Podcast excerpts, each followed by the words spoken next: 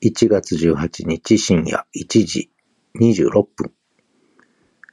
私のフォロワー限定を読んでいただいている方にはわかるかもしれませんが、限定公開の番組を作りました。フォロワー限定ではなくて限定公開の番組です。その名も話しどころ。話しどころ。限定話しどころ。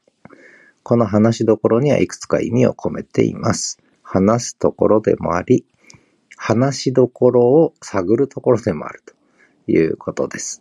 すでにみっつほどエピソード入れましたが、ひとつは声で文字を書く。下書き用ですね。それからもう一つはもう本当にメモです。個人的なメモ。えー、そんなことを入れてます。まあもし興味ある方、覗き見したい方はアプローチしてください。ではまた。